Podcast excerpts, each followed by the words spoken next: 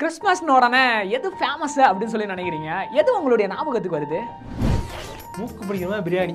அப்புறம் என்ன? இச்சியோர் மாதிரி பிளாக் ஃபாரஸ்ட் கேக்கு தான். புது ட்ரெஸ்ஸுண்ணே சர்ச்சு ஃபுல்லாக டெக்கரேஷனு தானே ஞாபகத்துக்கு வருது.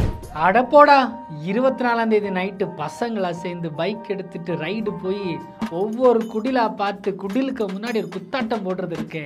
அதுதான்டா ஞாபகம் வருது கிறிஸ்மஸ்னா எனக்கு. அண்ணே கிறிஸ்மஸ் தாத்தா தானே எனக்கு ஞாபகம் வருது.